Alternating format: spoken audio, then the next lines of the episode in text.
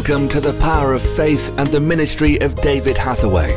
Please join David as he ministers today's word.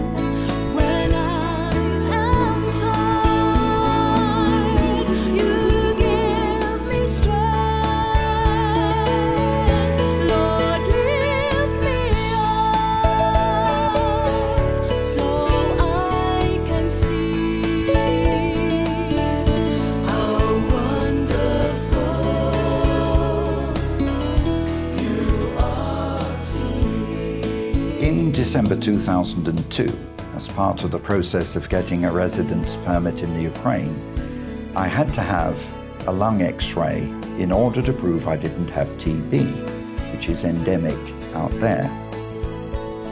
But the doctors called me back, took more x rays, and then told me that I had a shadow on my lung and that I had pneumonia. Probably I had already had it for over a month because I remember a fever had started on the last day of October when I was evangelizing in Siberia. Back in England, I was treated with antibiotics, but after two courses of treatment, I went again for x rays and the patch on my lung was bigger. The doctors became extremely worried. They didn't want me to travel overseas, and they set up exhaustive tests in a hurry. They said bluntly, It's not pneumonia, you have lung cancer. I prayed about it and did go overseas to carry out my ministry.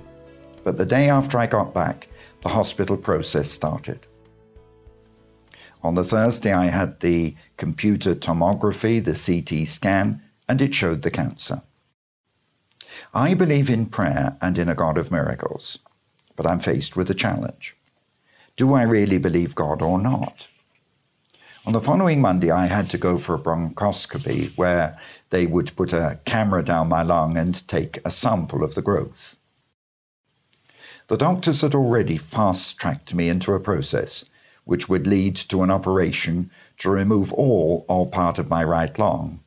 And on the Wednesday, I was booked to go in for the final verdict. The only question was how much of my lung would they take away? I said, Lord, how can I go back into Russia and preach like I preach and say that you're a mighty God of miracles who's got power to do everything, including heal cancer, if I've got half of my right lung cut out, followed by chemotherapy? If you finish with me, if my ministry is over, then don't heal me. Because if I can no longer evangelize, I might as well die. I've no other reason to live. But if you want me to go back into Russia and the Ukraine and finish the work that you gave me to do, then I want you to heal me completely. But I only had a few days, from Thursday through to Monday. God said to me, David, you've got a mountain in your life that you have to move. And that mountain is to get the cancer out from your lung. If you can believe that without an operation you can be completely healed, then nothing will be impossible from there on. Now, desperately seeking God's answer from Scripture. I was reading from Jeremiah 33 I will bring health and healing. And the same chapter in verse 20 I will not break my covenant with David. And Psalm 89, verse 35 I will not lie to David. And in Jeremiah 32 Is anything impossible with God?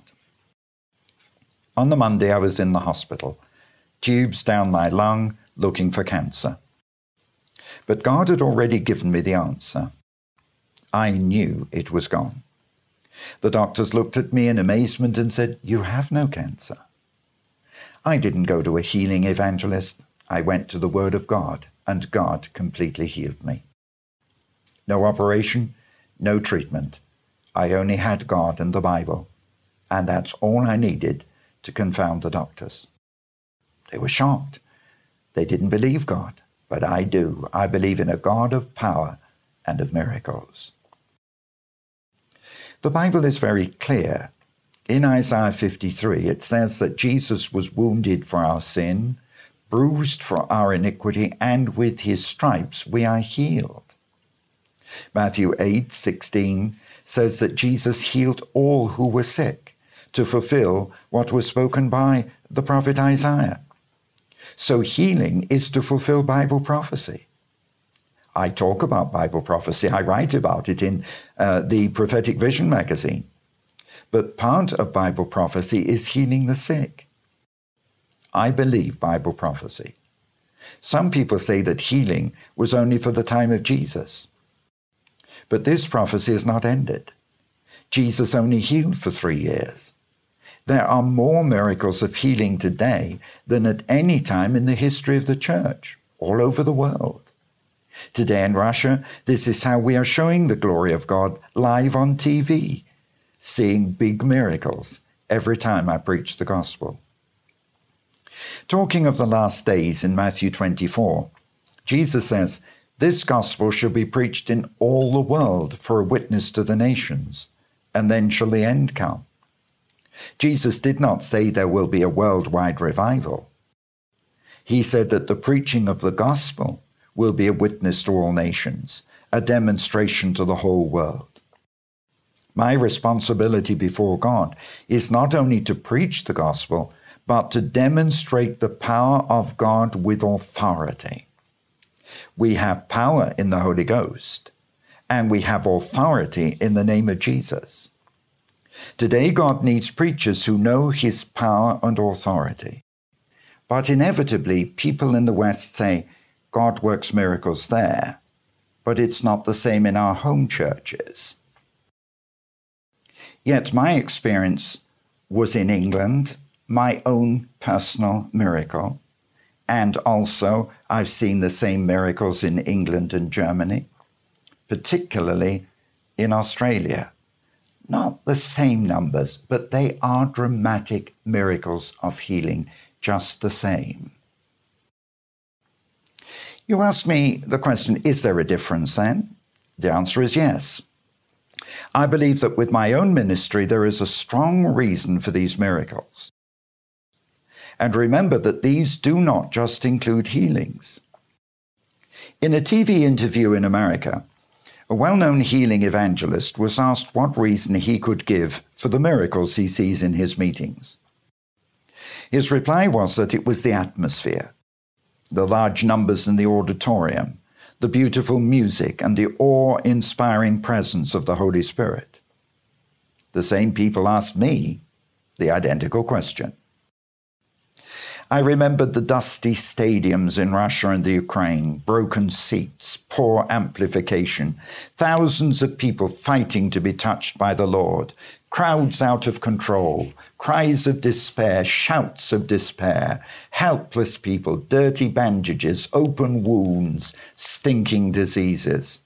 The middle aged looking so old because of their poverty and suffering, no medicines, no available doctors or hospitals over the whole stadium such a desperate sense that without this Jesus, if he's not alive, unless someone knows him, there is no hope.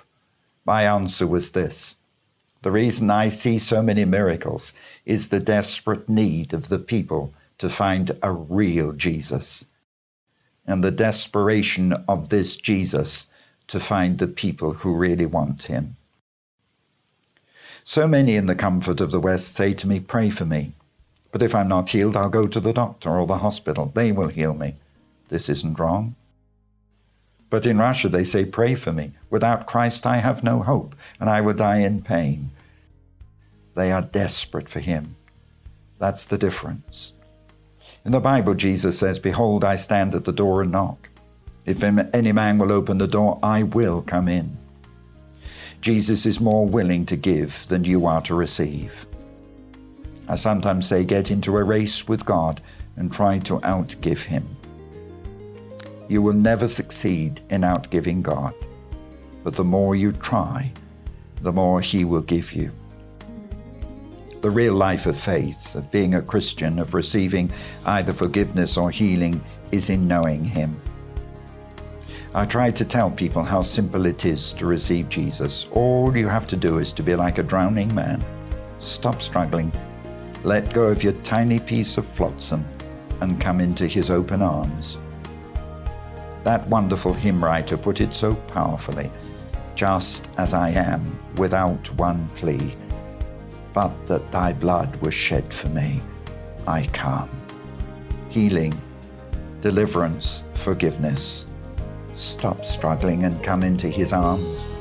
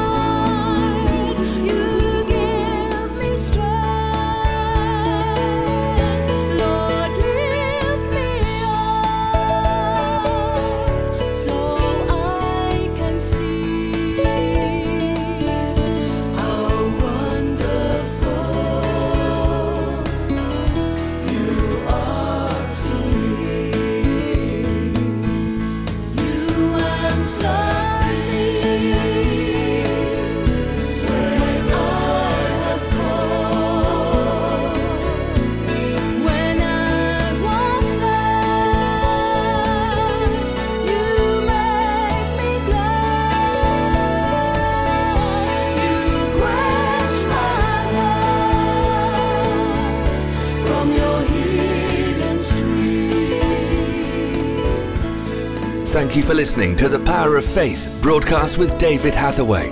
We would love to hear from you. Contact us by visiting www.eurovision.org.uk. Also available online are a large assortment of videos, magazines, and books for your growth in God. We would like to give all new subscribers to David's ministry a free gift. To receive your free gift, visit www.eurovisiontv.org. Remember, those who know their God will be strong and do exploits. Worship used by kind permission of Vinesong. www.vinesong.com.